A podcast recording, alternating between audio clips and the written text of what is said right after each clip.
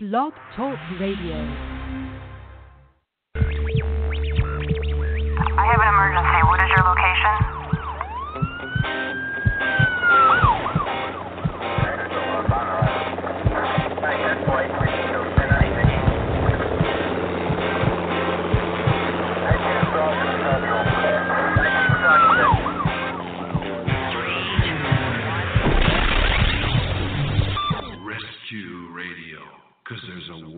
For your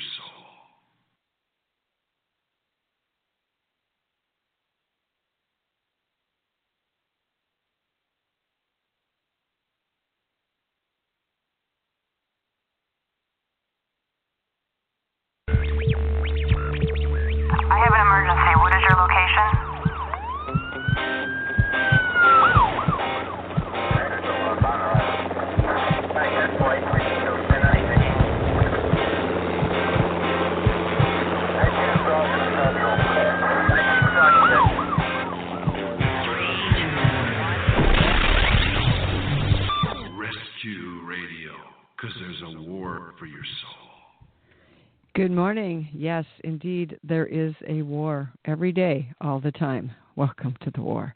Let's pray. Father God, we thank you, Jesus, that you are faithful, that you've kept your word, that you have promised that you would never leave us or forsake us.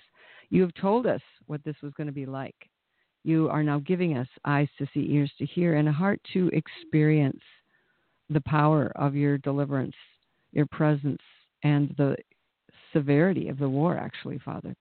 So we thank you now for giving us hearts to believe and be encouraged this day. Lord God, I thank you for causing us to speak as the oracles of God to encourage the hearts of your people. Let your Holy Spirit stir us up, uh, conclude, correct, uh, bring us to the place, Lord God, of revelation where we will stand and having done all, will stand, Lord God, and not be defeated, not be discouraged. And I thank you, Jesus, you died on the cross. You finished that work. You finished it well. You took us, delivered us from the powers of darkness, and you delivered um, the keys of hell and death back to yourself, Lord. And I thank you, Jesus, that you come with wisdom and power. And we ask for that continued divine protection, provision over us, that no weapon formed against your people will prosper, that no word said, no deed done, no action taken by the evil one will be able to bring forth any shame, trouble, or reproach. Father, even the hindrances, the delays, the harassment, the haranguing of the enemy. Give us wisdom to persevere, Father God, and to prevail against him. And I thank you, Jesus. You are the faithful witness. So we pray that you teach us now. You are the counselor. In Jesus' name, amen. Amen. Good morning. Good morning. Good morning. Well, here we go.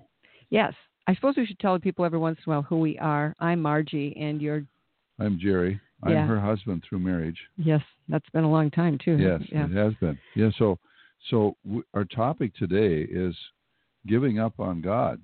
I Easy guess- to I do guess- sometimes. I, huh? guess we could say giving up on God, or we could ask the question: Are Giving you? up on God? Are Are, you tempted? giving up on God, or have been tempted to give up Mhm. on God? And Mhm. it's uh, it's quite a topic that we're dealing with here today. Well, it's an it's a very powerful topic because I think it's something we every day go through, and we're po- uh, uh, the question is is posed to us every day.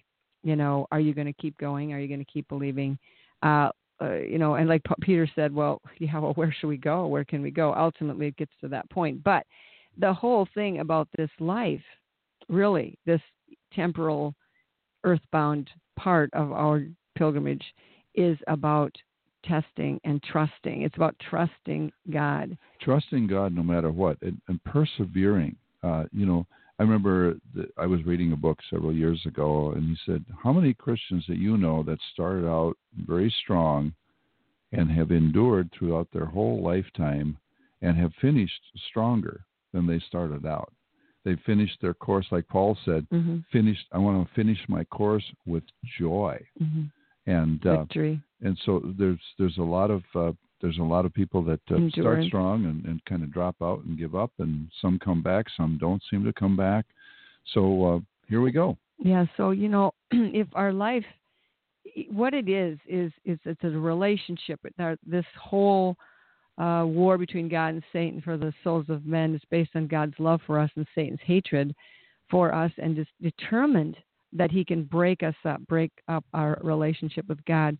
And so he does that through testing, through tempting us to give up, through trials to get us to believe that the promises of God that we've committed ourselves to believing that those promises are are not going to come through, that we're just, you know, we're it's a scam, that God is a scam.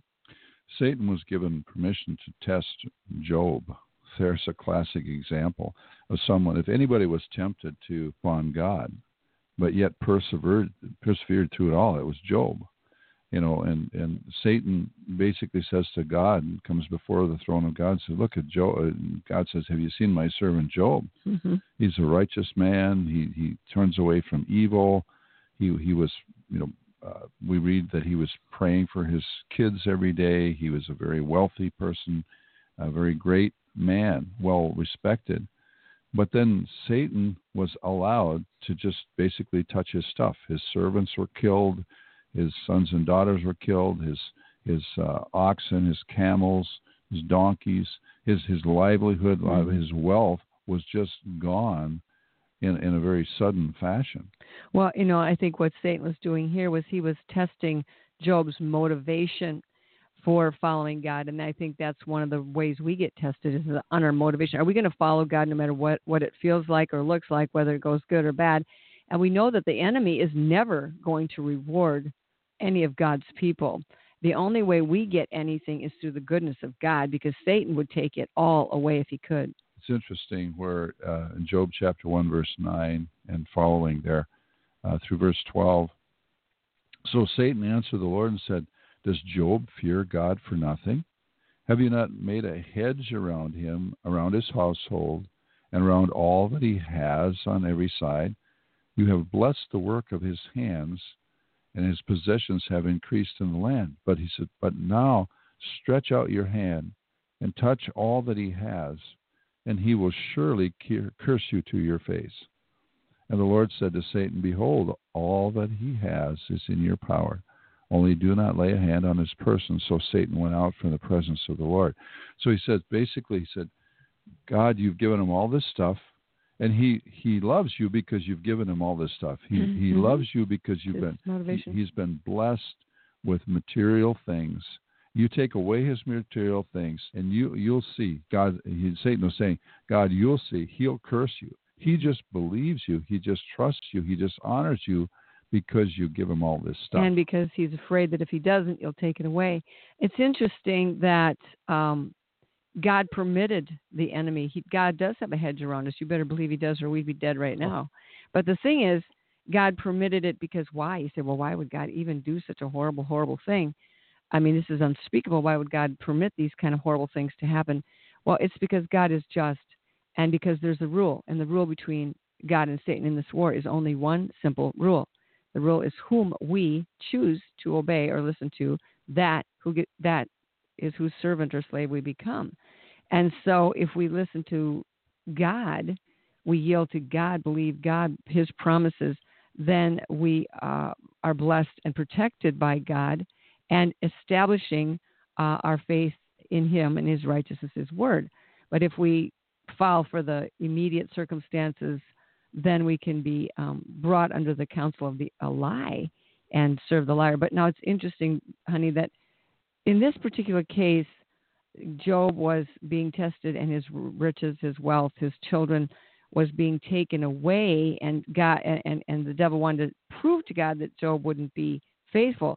However, Satan can can test us with great wealth, or he can give people prosperity, which he did in this country for a while, which causes us as well to fall away from God. So prosperity doesn't necessarily keep you close to God. It, it, with Job, it, it doesn't matter. Whichever way the devil flips it, he can use poverty, he can use prosperity, he can use whatever he can use to to bring about an excruciating examination of your motives. So then we have to move to one more word. Not only motives, but expectation. What are we expecting to get out of all this? Well, right. And then, you know, Satan takes a step further. He mm-hmm. said, okay, he seems like he's holding his integrity. So uh, Job, Job is. Yeah. Job is. And and Satan says, well, you just touch his body. We we take away his stuff, his servants, his kids. But when you touch him personally, when you when you when he says, "I'm going to leave," uh, touch his health. He says, "Skin for skin," uh, Satan said. Yes, all all that a man has, he will give for his life. But but but now stretch out your hand, God, touch his bone and his flesh, and he will surely curse you to your face. And the Lord said to Satan uh, in Job 2, verse 6, He is in your hand, but spare his life. So S- Satan went out from the presence of the Lord and struck Job with painful boils from the sole of his foot to the crown of his head. And he took for himself a potsherd with which to scrape, and there was a broken piece of pottery with which to scrape himself while he sat in the midst of the ashes. Then his wife said to him, Do you still hold fast to your integrity? Curse God and die. Mm-hmm. He, and, but he said to her, You speak as one of the foolish women speaks. Shall we indeed accept good from God, and shall we not accept adversity? In all this, Job did not sin with his lips. Now, Job did not understand What was going on? What was going on? He did not understand the spiritual Mhm. forces, the activity of Satan behind that. But here's here's Job's wife, and sometimes we give her a really hard time. She just lost everything. Her husband's sick. She just lost all her kids. He says, "Listen, forget this God stuff. Curse God and well, die." sometimes that's what the devil does. He'll bring your best friends or your mate into that place of discouragement, and they'll give you bad advice, and that will also be part of the test. That was also part of the test that she was being used at that moment by the enemy. Not she wasn't supporting her husband or strengthening or encouraging him. She was um, being used by the enemy to discourage him. But it's interesting.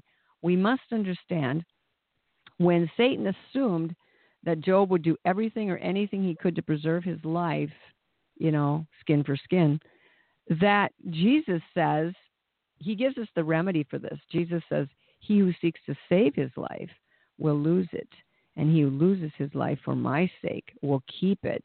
And so the key is, Paul says, I die daily.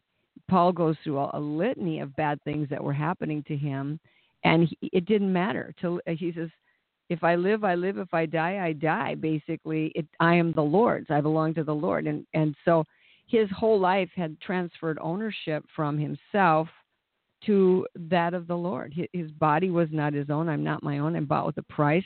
We're dead with Christ, and so therefore, if we're trying to, pres- he like I said, he who seeks to save his life. If you're trying to preserve it, control it, defend it, any of those kinds of activities, it's just going to bring us into more harassment and frustration. And if you jump over to John chapter 6, John chapter 6 is really a watershed in the Gospels. It talks about, you know, Jesus being the uh, bread of life. Uh, that's a big share of that, and a lot of the teaching.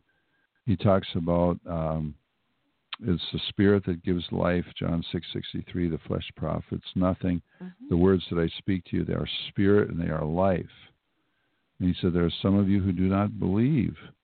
For Jesus, verse 64, for Jesus knew from the beginning who they were who did not believe and who would betray him. So, and he says, verse 65, uh, therefore, and he said, Therefore I have said to you that no one can come to me unless it has been granted to him by the Father. And it's these two verses. From that time, many of his disciples went back and walked with him no more. They basically kind of gave up on God. They thought this is too hard to understand. I, I don't, you know, I don't know if I Mhm. can do this. I don't know sense. if this is going to work. It doesn't make sense. Mhm. But then Jesus said in verse 67 to the 12, Do you also want to go away? But Simon Peter, and you referred to this earlier, Marjorie, but Simon Peter answered him, Lord, to whom shall we go? Mhm. You have the words of eternal life. Also, we have come to believe and know that you are the Christ, the Son of the living God. So here's Well- the temptation. Many Mhm. of the disciples, many that had begun to follow, went away. They, in a sense, gave up on God, gave up on this following Jesus. But Peter, on the other hand, affirms, and he says, "Listen, we, I, I am sure, I know, I understand. You're the Christ. We got really no place else to go. And, And, this that's is true of us too. Where else are we going to go? If we're going to give up on Yeah. God, Mhm. where are we going to go? Well, the thing is, though, that this was a statement Peter made early in the ministry, or maybe midway through it. And um, in 19 of Matthew, he also says, as, as they're talking more about uh, the, their rewards and what's what, what do we get for for doing this, you know, uh, verse 27 of Matthew 19. Then Peter answered and said to him, See, we have left all and followed you. Therefore, what shall we have? So again, he's still thinking of this in terms of monetary gain or em- emotional, financial, physical uh, advantage. Power, hmm Yeah. power, prestige. Wh- what are we going to get out of this? And that's that's an approach that a lot of us take, and and there's a certain truth to that. What But- am I going to get out of it if I follow the Lord? But then there's some there's a lot more to it than that. Well, but but that's the deadly approach. If you are looking at serving the Lord for what you re- can get out of it, rewards, it's not going to be enough to keep you, sustain you. What's going to have to, what really, the only thing that sustains us in this walking, this living for Jesus, is dying, dying to ourselves. Quit being so afraid, you know, of what people will think or what you will do or can't do or might not do or what God might be wanting you to do or being afraid that you're going to fail or whatever and just stand for God, you know, because you're already dead. Come on. Technically, you're still, ha- you know, hanging out in the earth, but really, we have been dead to all these things. So Peter says, What's in it for us? Jesus said to them, Assuredly I say to you. So he's answering Peter in the context of what Peter was asking. Jesus said, That in the regeneration, when the Son of Man sits on the throne of his glory. Okay, whoa, stop. In the regeneration, when it all gets redone, uh, when the earth gets rolled up and redone, when this earth is no more as it we appear as it is now, in the regeneration of all things, when the Son of Man sits on the throne of his glory, this is the point that we are looking towards. This is the expectation. When the Son of Man sits on the throne of his glory, you who have followed me will also sit on 12 thrones, judging the 12 tribes of Israel. In other words, you're going to have position, power, authority. Everyone who has left houses, and any everyone who has left houses, or brothers or sisters, families, fathers, mothers, or wives or children, or lands for my sake, shall receive a hundredfold and inherit everlasting life. For many who are first will be last, and the last will be first. You know, in this world, we are pretty much the last, the last in line, the offscouring of the earth, as Paul talks about it. But the thing is, you know, we have to look. Our expectation is not to receive the reward or the even the answers to all of our prayers, even in this world. It, th- this world is about a fight. This is not about sitting down, resting, and having vacation. This is about declaring the goodness of God and remaining faithful in our faith in believing that He is true. He loves us. He is the King of Kings, the Lord of Lords. He is coming back. And I'm thinking that as we see the, the events of these last days that we're in, the critical uh, atrocities, the terrorism, the explosions, the the death, the bloodshed, the economic collapses, the this and that, that all of us know in our spirit that things aren't right and we are not quite sure whether we're going to, as a planet, as a civilization, survive. And so I would think that even as these events are very negative and very hostile and dangerous to everyone, that those of us who have hope in God can look for that day when, when the Son of Man sits on the throne of his glory. And that needs to be a primary consideration, not what am I going to get down here, but where am I going to end up forever, if that makes sense to you. That needs to be the priority. Well, we're, we're we're going to look today at a lot of the reasons.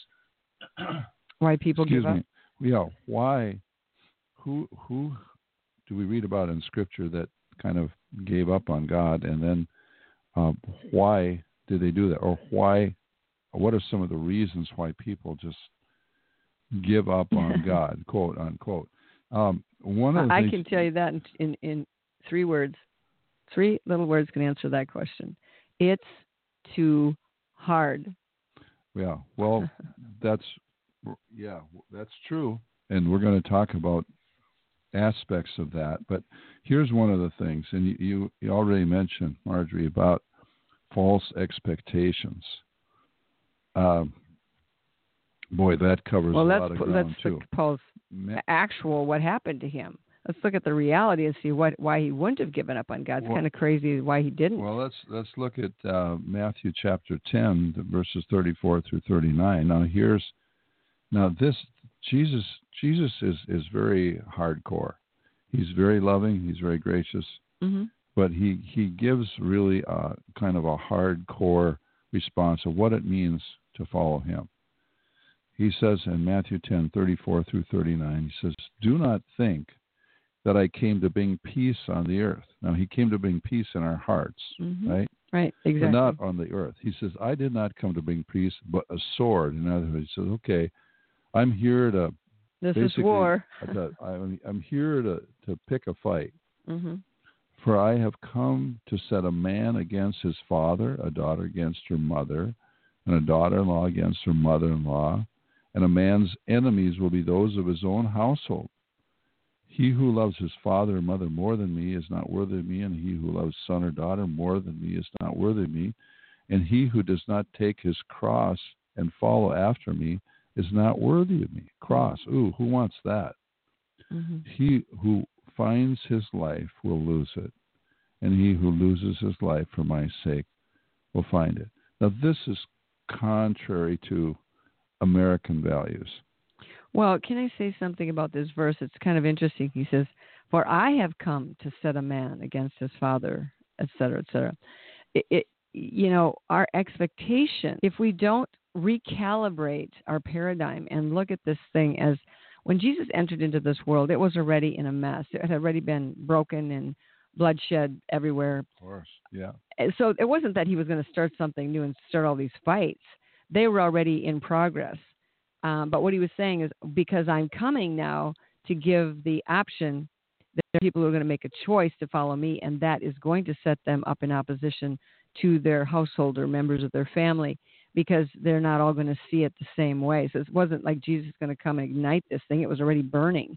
But the thing that happens here is that if we don't if we don't understand that this is war, if we don't understand that your life is about a battle for righteousness and truth and victory and justice and to overcome the lie, if we don't understand that Satan goes about as a roaring lion seeking whom he may devour, that you may easily be his next victim, you may be his lunch, because we have got to stop thinking, you know, in America, we're, we're sedated, seduced into believing that we should have it nice. That, yeah, it would be nice to have it nice, but is that really where it got us anywhere in a positive place? We are so confused and screwed up emotionally, morally, that it's time for us Christians. You're going to have to make a choice, people. You can't stay sitting on the fence. You can't live anymore in the middle of the road. It's get in or get out. You know, we talked about that last time. You're going to lose your life, you're going to keep it. Some people are trying to figure out ways to save their life. Don't worry about trying to save. That's a waste of your energy, your time, and maybe your resources. What you need to do is give your life completely over to God and say, God, I'm yours. I'm your problem. If you want me to live, I live. If you don't, if I, I die and I come to you and you're going to help me, you're going to protect me. And so stop becoming fearful because mo- most of us are living in that place uh, or trying, the enemy's pushing us to try to live in that place or getting us to live in the corner of fear and oh no and what if and anxiety and I can't sleep and what am I going to do, you know, to keep my life? And then in the process of that, he's he's he's beating us over the head with discouragement. Why didn't God answer that prayer? Where is God? Why is God letting all this bad stuff happen to me? And because we don't understand that, we're just being taken out. So, um, So the word wait, W A I T, is a very dirty word in, in our society. We don't want to wait. We've got to have faster computers, fast, fast, fast, fast, fast food, fast, fast, Mhm. fast. Who wants to wait? I want it now. I want it all, and I want it now. yeah, Uh, now, or if not sooner, or and that was so 15 seconds ago. That sort of thing. But you think of a lot of people give up on God when they because of the waiting. You know, you you, Mhm. you you pray and you answer prayer and you have a promise from Mhm. God and you you don't really want to wait. No, or you think you have a promise from God. well, Abraham had a definite promise from God. He's Mhm. going to have a son, but he got kind of tired of waiting, and his wife got kind of tired of waiting. They finally, you know, they waited 25 years for Mhm, Isaac to mhm. come. Uh, so, how many people would wait 25 years for a promise to be fulfilled? And so, uh, one day they had been in the land of Canaan in this promised land for 10 years Mm-hmm. and still no promised son. mm-hmm. So um, Sarah gets the idea hey, I'm not having any children. Why don't you just take my uh, handmaid and uh, let's have relations with her? And this is maybe the way God's going to do it. So, so a lot of times what we do is, and that's why we got the Ishmaelites, we got the Arabs, we got the we got the curse of that. Um, Not that these people were, are all they cursed. Were, they were blessed. Mhm. They were blessed by God. Mm-hmm. They have been uh, op- opposing the children of the promise Mm-hmm. for well, years and years and years as as a Conflict. people. So, but basically, it was like we get tired of waiting, so let's take things into our own hands. I know a shortcut. mhm. I know a shortcut. Let's take the shortcut. And it, it got to be a real grief that we still have uh, going on. You know, let me just kind of clarify in case people think that there's something wrong with being Arab. I think they're cool people. Jesus, first in the beginning, God identified the Jewish nation, the Hebrews, Abraham's Isaac kids of Isaac, to be the heirs of, you know, they were the Jewish nation. But later when Jesus came, he opened it up for the Gentiles, and Arabs are part of the Gentiles, although they have Abraham as their father. So whether you're a Gentile or a Jew, it does not matter. God is no respecter of persons. Whosoever will can come to the Lord, and it's not have it's, God has it has nothing to do with skin color. Satan is trying to make all these wars and divisions and agitations and riots over skin color, and God is color blind. He loves people. He loves us all. Everybody, every race, every uh, represents an aspect of His character.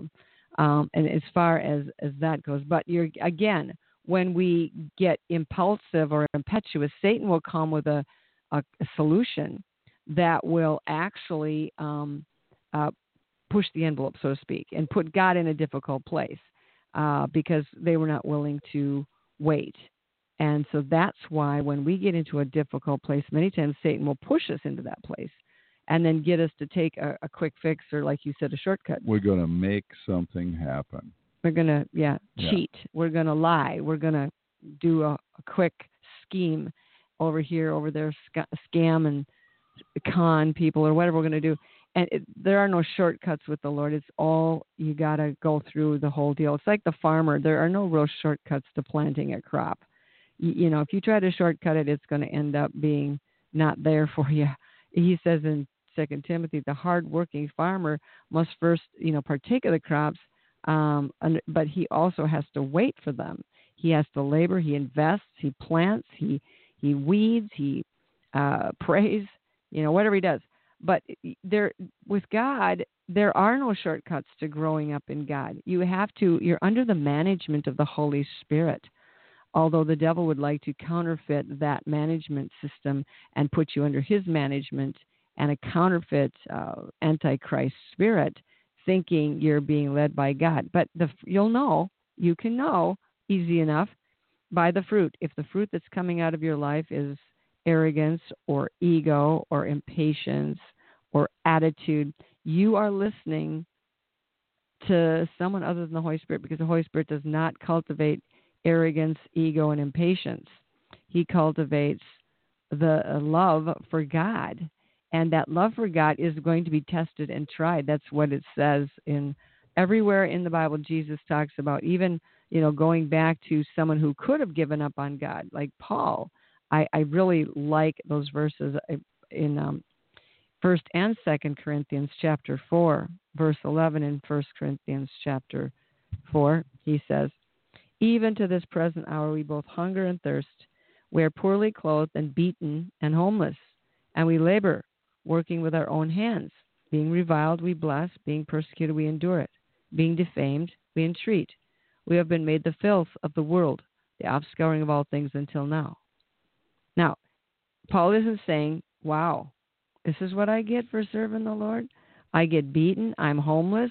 How many of us would say, "Whoa, I'm not going to that that doesn't work for me to serve God because I end up beaten and homeless and picked on and you know many of you already are suffering like this and don't quite recognize it. I think many of you go to work and people uh, hate you because their spirit is not God's spirit. And so there's this demon inside of them rises up against the spirit of God instead of you.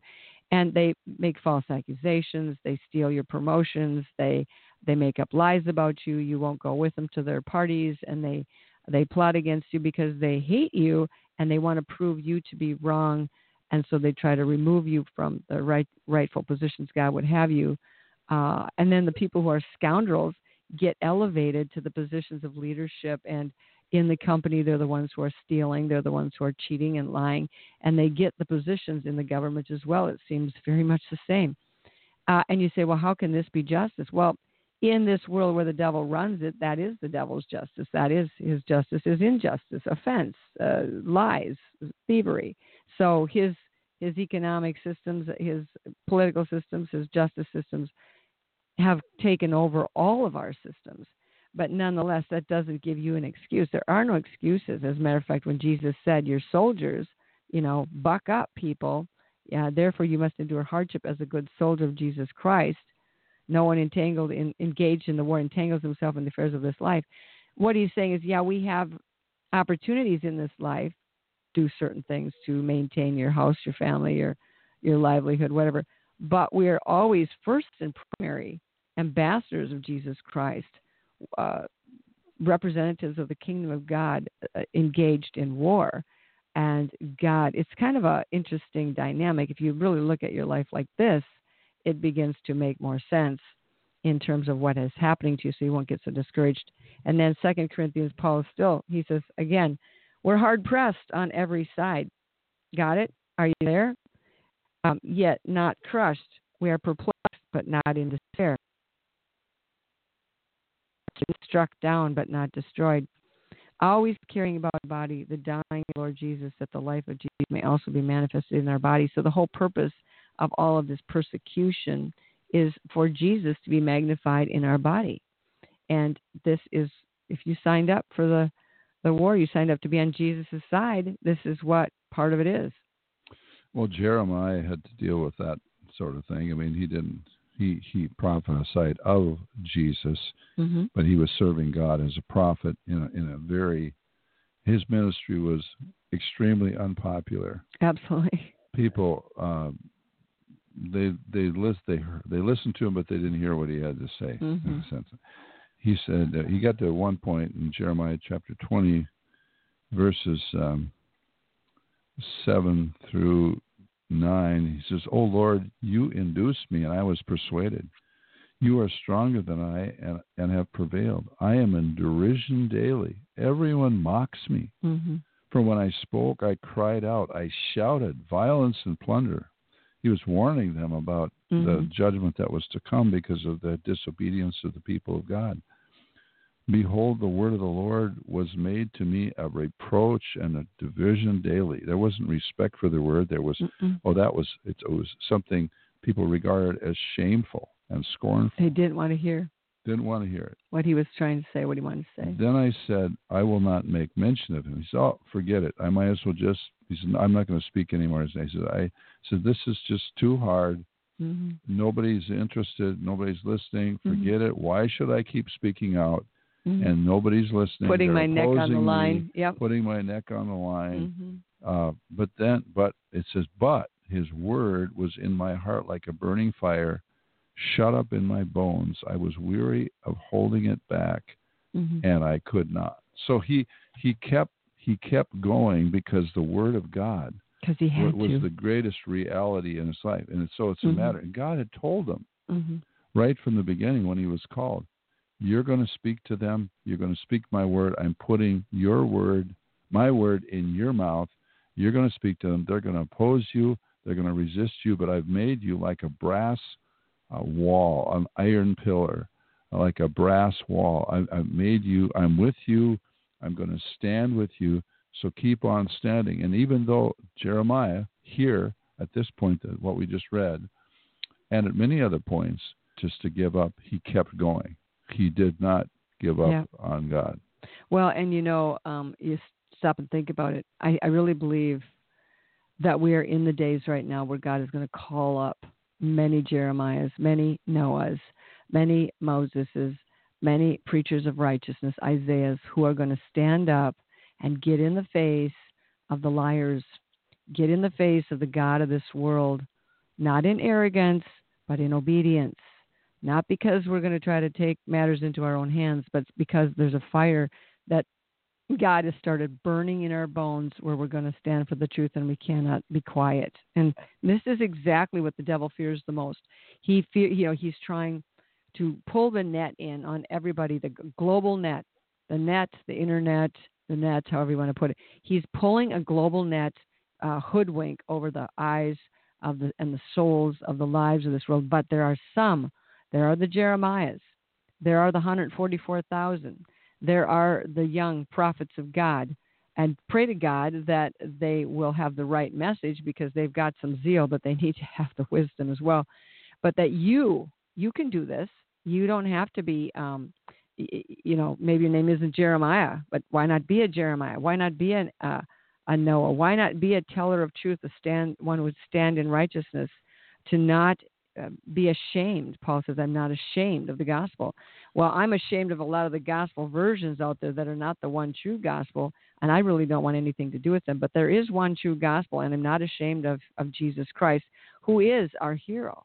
But he did tell us it was going to get like this. And so he even said, Am I really going to find faith on the earth when I get back? And he says, If it were possible, even the very elect would be deceived. There's no way that we're going to get through this fiery trial without the counsel and the the strengthening of the in- internalization of the Holy Spirit who lives in us and leading and uh, Him and following Him, leading us and following Him obediently.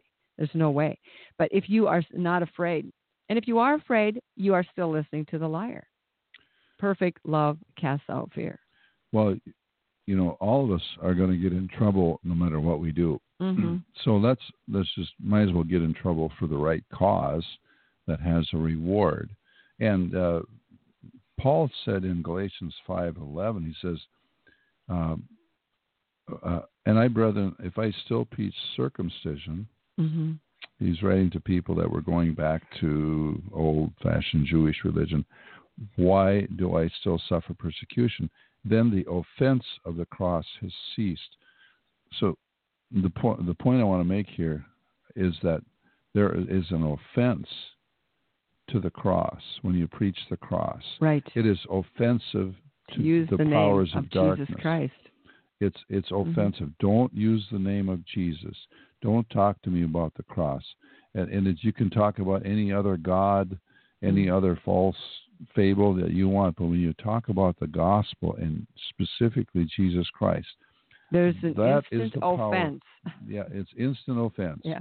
But Paul said, he says, I preach, I'm not ashamed of the gospel of Christ, Romans 1.16, for it is the power of God unto salvation to everyone who believes, to the Jew first and also to the Gentile. And then he says in 1 Corinthians 1, 23 to 24, he says, but we preach Christ crucified to the Jew hmm a stumbling block, Greeks or to the Gentiles foolishness.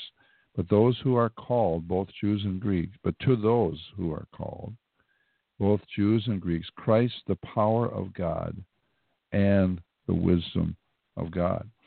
So there is there is that Well, offense, but absolutely. it's the thing but we if we do not preach this gospel, hmm if we back off, uh, we we need to be. It, there's an it's an offense to God. It, it's Right. a disappointment to God hmm if we are not in that place of declaring this wonderful gospel. And you know, the thing is, a lot of times people, uh, a lot of energy comes through anger. People get angry and then they clean their house. They get angry and then they use that energy to do something positive or negative. Uh, we cannot go after this thing in anger. It, it- you'll wear out. You'll burn out. You'll blow up. You'll you'll you'll crash. It's not anger. I mean, you know, we're we are not it- we're not angry at them they the people are not our enemy and and so many times with all the the ridiculous behavior, the injustices, the offense, the lies, the crimes that are committed. Uh, tell them 10 million a second out there. You know, it's hard not to be angry, but we have to keep turning that over to God, forgiving them because we're not. Our our battle is not against flesh and blood. Our battle is for truth and righteousness, and we need to we need to fight from a place of peace, that assurance, not because we're mad at them, not because we're mad at the devil or his system. This is the way it was going to be. This is it. This is the way God told. Read the book of Revelations. It's getting going to get worse. But the thing, that God, you and I, here's our chance to really find out what God made us of.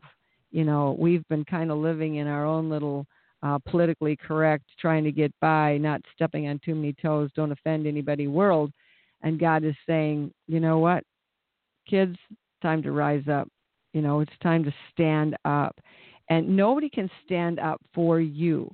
I mean, they can stand up for you and take your side, but only you can stand up on behalf of the Lord God yourself.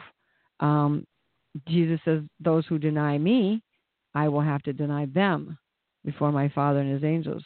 Those who don't forgive others, I cannot forgive. If you want mercy, you have to give mercy. So the, the thing here is to fight from a position not of anger but from or fear, but from love. Love one another. Uh, you know, love is the most powerful. Love forgives. Love uh, endures.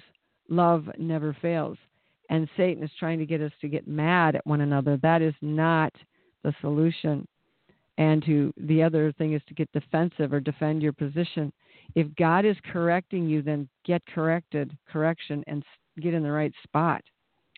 Well, there are a lot of people, I think, that give up on God because they do not understand this the concept, the reality, the truth of spiritual warfare. Yeah. You know, our enemies, as you said, Margie, is not it's not people, it's not flesh and blood, it's principalities and powers and spiritual, spiritual wickedness work. in high places. Yeah. Yes. As, as we read in Ephesians chapter uh, six, Mm-hmm. uh, principalities, powers against the rulers of the darkness of this age, Mm-hmm. and spiritual hosts of wickedness in the heavenly places. So we, we have this is massive. Sometimes people say, "Oh man, I, I have I'm no match Mm-hmm. for all this." Well, we are in ourselves. We're no match for all these demonic ranks and, and, and armies. But in, in the name of Jesus, we have He's given us the whole armor of God. Mm-hmm. He's given us authority in, in His name. Mm-hmm. He's given us protection, peace, grace, the tools. He's given The the, promises, wa- the mighty, the weapons of our warfare are not carnal, but not mighty in human, God. but mighty Mhm. through God to the pulling out down of strongholds, casting down imaginations and every high thought that exalts itself against the knowledge of God. And so Paul Paul told Timothy, he said, um, he says, "Be strong in the grace." Second Timothy chapter two verses one and following here. Be strong in the grace that is in Christ Jesus. And um, he said, "The things that you have heard from me among many witnesses, commit these to faithful men who will be able to teach others also. You therefore must endure hardship, Mhm. or hardness, it says in the King James, as a good what soldier of Jesus Christ. No one engaged in warfare entangles himself with the affairs of this life, that he may please him who has enlisted him as so this is this is war when you when you come to Christ you you're you've joined the war the, the well, some some battles are over for you but a lot of Yeah. the, the main battles just have just begun Well, the problem is we sit, we, we're in war, but what do we do? We sit in church on padded pews, being entertained by the finest of the most recent technological uh, eye candy, Special effects. special effects, yeah. And then we have this perfect preacher who preaches exactly what we wanted to hear, or we have a preacher who's not perfect and we can criticize him and whatever. Oh, That doesn't look like war to me. That looks like a club to me. War is on your knees, making intercession, going before the court of heaven, petitioning, presenting your case on your behalf or behalf of someone else, making those arguments and using God's word, giving it back to him, saying, "But you, here's what you said," going that's war. It's like the war room movie kind of thing. Uh, it's like going after this thing. Uh, we've been taught to be spectators in the church, just like we've been taught to be spectators in the in the stadiums. And those stadiums are nothing but temples to the to the gods, to the to the, the god of entertainment, the god of amusement, the god of denial, the god of escapism, eh, eh, the the god of the wasting of your time. Those are shrines and temples and coliseums beautifully built. But what did they ultimately do in the coliseums? The Christians were the entertainment. They were the ones that were eaten by the lions. They were the ones that were, you know, destroyed by the gladiators, whatever. This is war. And you can be a warrior when, whether you're four years old. You know, we know people, little kids, that are praying constantly. And they're, you know, what they're more warriors than some of us adults who are just whining, trying to get my rights and trying to fuss for this and and and trying to defend myself and getting bent out of shape about the stop it. Don't waste your time, don't waste your energy. Use your energy to love and prevail, to forgive, to show mercy, to teach the truth to the lost, and to the confused. If you're confused, you're not going to be a very good soldier. If you don't even know what the objective is and what's going on. And some of you know the truth. Now begin to open your mouth. Use your mouth as a weapon. It can be a weapon. It's like a gun. You can use it to shoot your own foot off or you can use it to shoot the enemy. You use your mouth. There's death and life in the power of the tongue. Use your, your tongue to tell the devil to back off, shut up in the name of Jesus, go back to the pit. No, you won't. Just, just, I have people, I had somebody yesterday tell me, yeah, you know, I started to listen to what you said and I'm doing it. She says, you know, wow, she says it works. I says, maybe it doesn't work the first time, I got to do it maybe four or five times, but it works. I says, yeah, isn't that simple? And yet people don't open their mouth. Open your mouth and don't complain about anything unless you have opened your mouth and used it as a weapon to tell the truth, then and to declare the devil, tell him where to go, and only then will I entertain any of your whining about anything. Open your mouth. You got one. Use it. The enemy. Tell the truth. Expose the lies. I'm laughing to myself as people are starting, and I praise God for this, even, you know, the people who don't profess to be born again believers are standing up and starting to say, "This is ridiculous. This is this is not right. We're not going to stand for this." And they're starting to open their mouth in little areas where truth needs to be told. And we have the greatest truth of all. We have the truth Himself, who said, uh, "Don't lose heart." He says, "Let not your heart be troubled." Um, you believe in God, believe also in me. Do you do? Do you believe that? Do you believe you know, our hearts can be troubled, our minds can be troubled, our souls can be troubled. Does Jesus say to live in your soul, your mind, or your heart? No. He says live in your spirit, that his spirit bear witness with your spirit. Walk in the spirit, and you'll not fulfill the lust of the flesh. Let not your heart be troubled. You believe in God, believe also in me. In my Father's house are many mansions. If it were not so, I would have told you, I go to prepare a place for you. And if I go and prepare a place for you, I will come again and receive you to myself that where I am, there you may be also. Now, interesting enough, there are more promises, prophecies, predictions about Jesus' second coming, over 300. There are more promises about his coming again than any of the other promises, predictions, prophecies in the Bible, the second coming. And yet people are just oblivious. It's almost like your brain has been shut off and you don't even compute in those areas. We just think that we eat, we, we're like animals, we eat, we live, we drink, we die. You know, nothing more than that.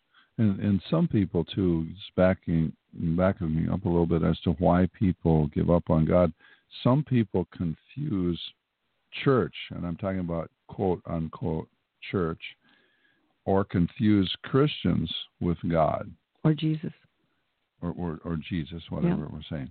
Um, but some people say, well, you know, I I went to church, and I I, I told I, I've said this for years. There's a lot of people that don't go to church anymore because they've already been there, mm-hmm. um, because they they'd say if this is what God is, for, for, right, in, in, mm-hmm. in, for the most part, what we see of as the church or organized religion or church services is not really expressive of the nature of Jesus Christ, who He is. Mhm. And so some people, we we we uh, a lot of times go to festivals where there are just pagan festivals, and there are a lot of young adults there that were raised in church, quote on church, and they said we didn't see God there, Mhm. so we're looking for God elsewhere. Mhm.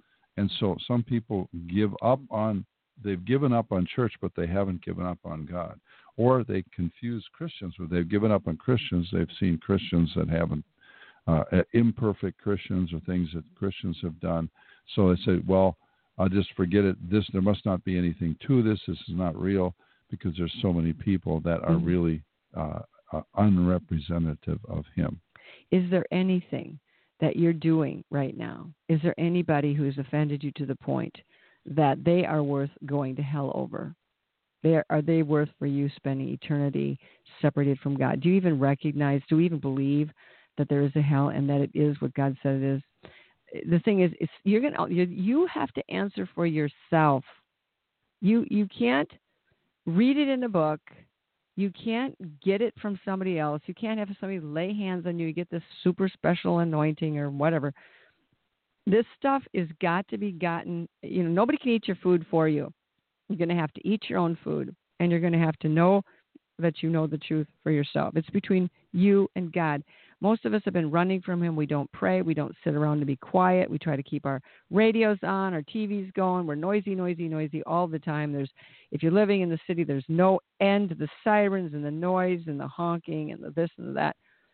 God wants to speak to each one of us, and I can't tell you how critical this is death, this is life, this is now. You know, it says in Psalm um, 112. There are many Psalms, by the way, where the people were place of being tempted to despair, give up on God. Uh, and that is a temptation to give up on God. And you can tell that spirit um, of discouragement or I give up or where is God? Just ask yourself who said that? Who's talking to me? Where's that coming from? It's coming up out of my heart. Well, what, what's in my heart? My heart is deceitful above all else, desperately wicked. I thought Jesus was in my heart. Well, Jesus is in our life. He's in, you know, his spirit bears witness with our spirit, but that doesn't mean there isn't other discussion going on. I believe the discussion is between your soul and your spirit. And but God, the Lord is gracious. He is full of compassion. He's kind. The fear of the Lord is the beginning of wisdom. A good understanding have all those who do his commandments. If we understand what this is about, we would be glad. He will not be afraid of evil tidings. His heart is steadfast, trusting in the Lord. His heart is established he will not be afraid. Um, you know, uh, Psalm 113, verse 7 says, um, God raises the poor out of the dust and lifts the needy out of the ash heap, um, he, that he may seat him with princes, with the princes of his people. He, there's there's promises here that God has to fulfill, and if he doesn't fulfill, he's a liar. And those promises are for you. Claim them. Take a word back to the Lord and say, Lord, this is what you said in your own words. Psalm 115, verse 12. The Lord has been mindful of us. He will bless us, both small and great. Um, may the Lord give you increase more and more. God is not opposed to our prospering or being blessed at all. As a matter of fact, He prefers to do that. You and your children, may you be blessed by the Lord who made heaven and earth. God is a God of goodness. God is a God of blessing. What Satan tries to do is make it look like he is the blessing. He is the God of blessing, and God is the killjoy. God is the you know the one who put up all these rules, and now we've got to keep them. And God is saying, no, no, I didn't do that. Those rules have been taken care of. I fulfilled the law myself. I died for you, and now the devil's the one trying to get you to hang, be hung on those rules. Forgiven you. If you sin, come to me. Just tell me come into agreement with me, confess your sin, repent, and we've got it taken care of. It says, verse uh, 5 of Psalm 116 Gracious is the Lord and righteous. Yes, our God is merciful. The Lord preserves the simple. I was brought low and he saved me. Return to your rest, O my soul, for the Lord has dealt bountifully with you. These are the promises that in the midst of this world that doesn't look like any of that, the devil's trying to make this look the opposite of that we need to declare who and, and stand for who we believe and know who we believe. It says in verse um, Psalm 118, verse 5, I called on the Lord in my distress. The Lord answered me and set me in a broad place. The Lord is on my side. I will not fear. What can man do to me? The Lord is for me among those who help me. Therefore, I shall see my desire upon those who hate me. These are the commitments that the righteous people of God. These are the bold warriors. These are the ones who would not, could not be moved because they knew what they believe. They know who I have believed, and I'm persuaded that He is able to keep that which I've committed to Him against that day. These these folks uh, all through history have stood true to the Lord because mm-hmm. they have the the revelation of Jesus Christ. And it's it's interesting. I, I the word revelation means sh- basically it's show and know. Mm. That God, it's not reasoning, figuring it out. Mm-hmm. It's God revealing something that you know that you know Recognize. that you know mm-hmm. is true. Mm-hmm. Now, Paul in Ephesians 1 uh, 15 through uh, 23. This is something that, that I, I really believe that we need to pray for one another, that we could pray for ourselves.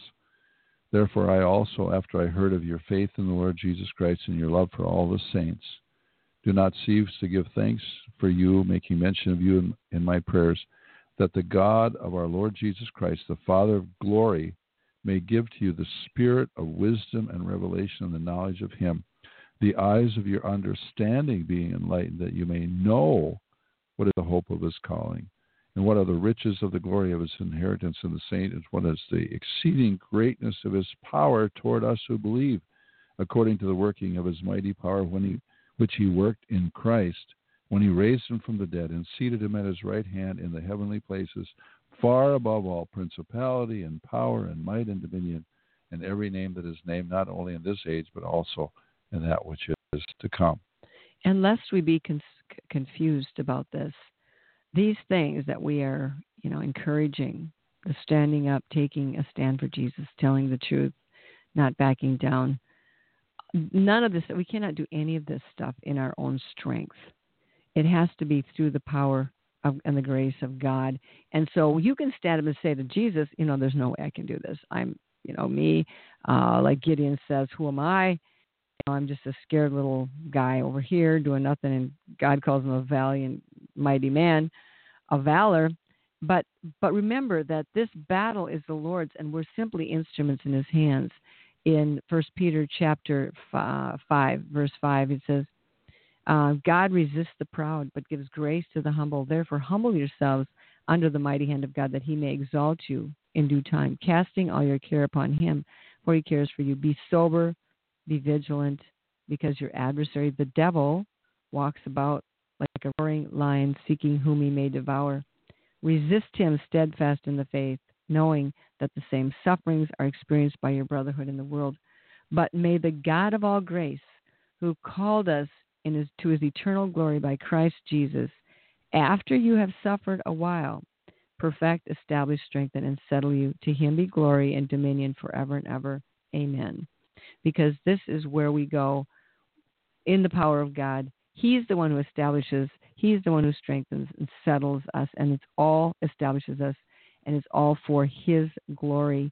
And so the, the key here is to simply rest in God, receive the revelation of Jesus Christ, and rejoice in the finished work of God. Rest, receive, rejoice, and of course, resist the lie, resist the devil. So with that. And as as we conclude here, as much as possible, we need to live with eternity in view. Um, That's all we have. Eternal perspective, and we we're creatures of time, but we have to live for things that are above this present life and beyond this life. And Amen. someone said this: we are caught when caught between two worlds the secret is to develop a mindset that sees beyond the style of this world into the substance of the next. Mm-hmm. Someday, this person goes on to say, the fire of God will reveal the quality of our work, leaving, leaving either a morass of stubble or something worthy and permanent. Every thought, attitude, and action will be evaluated. Everything in this life, mysteriously enough, takes on meaning in the light of eternity what we do now has eternal consequences. So That's true. Eternal consequences. And I think that if there's anything else, giving up on God would do, it would destroy your hope of eternity uh, and being forever with Him. We don't give up. We may be tempted to, but resist. Submit to God, resist the devil. and the stuff of eternity, the value, the most valuable thing we can do is is to love people, to love God, That's all we can do for now because people. it's. Um, and and bring people. The people are the ones uh, that can be living with with us and with the Lord forever and ever. So Well, the thing is, with that, we'll wrap it. But you know, the thing is, to we don't know eternity. We don't know what that means. Sitting don't. on thrones and da da da, whatever. But we do know what Jesus said to do here, and we know what to do here. And like you just said, to love people, to love the Lord your God with all your heart, soul, mind, and strength, and your neighbor as yourself. And if you do that and love people, and that doesn't mean you just condone everything they do, not at all. It means that sometimes speaking the truth in love, they grow up. If you don't, they don't grow up. But we can do that. And so, Father, we just thank you for a grace and the opportunities you've given us to stand and having done all to stand, not to give up, to fight the good fight of faith, to lay hold of eternal life, to declare that you are the one who's faithful to complete the work you've begun in us. This is not our battle, it is yours, it's won. The battle is the Lord's, and the pressure is on you, Lord God. And so we give you praise. Let us rejoice, let us rest, and let us receive the revelation of Jesus Christ this day for each one. Be encouraged in Jesus' name.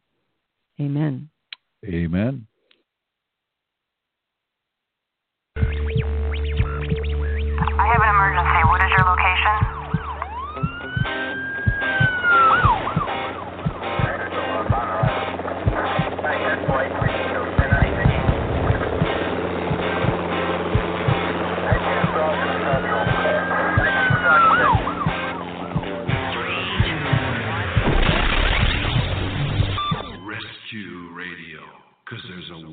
for your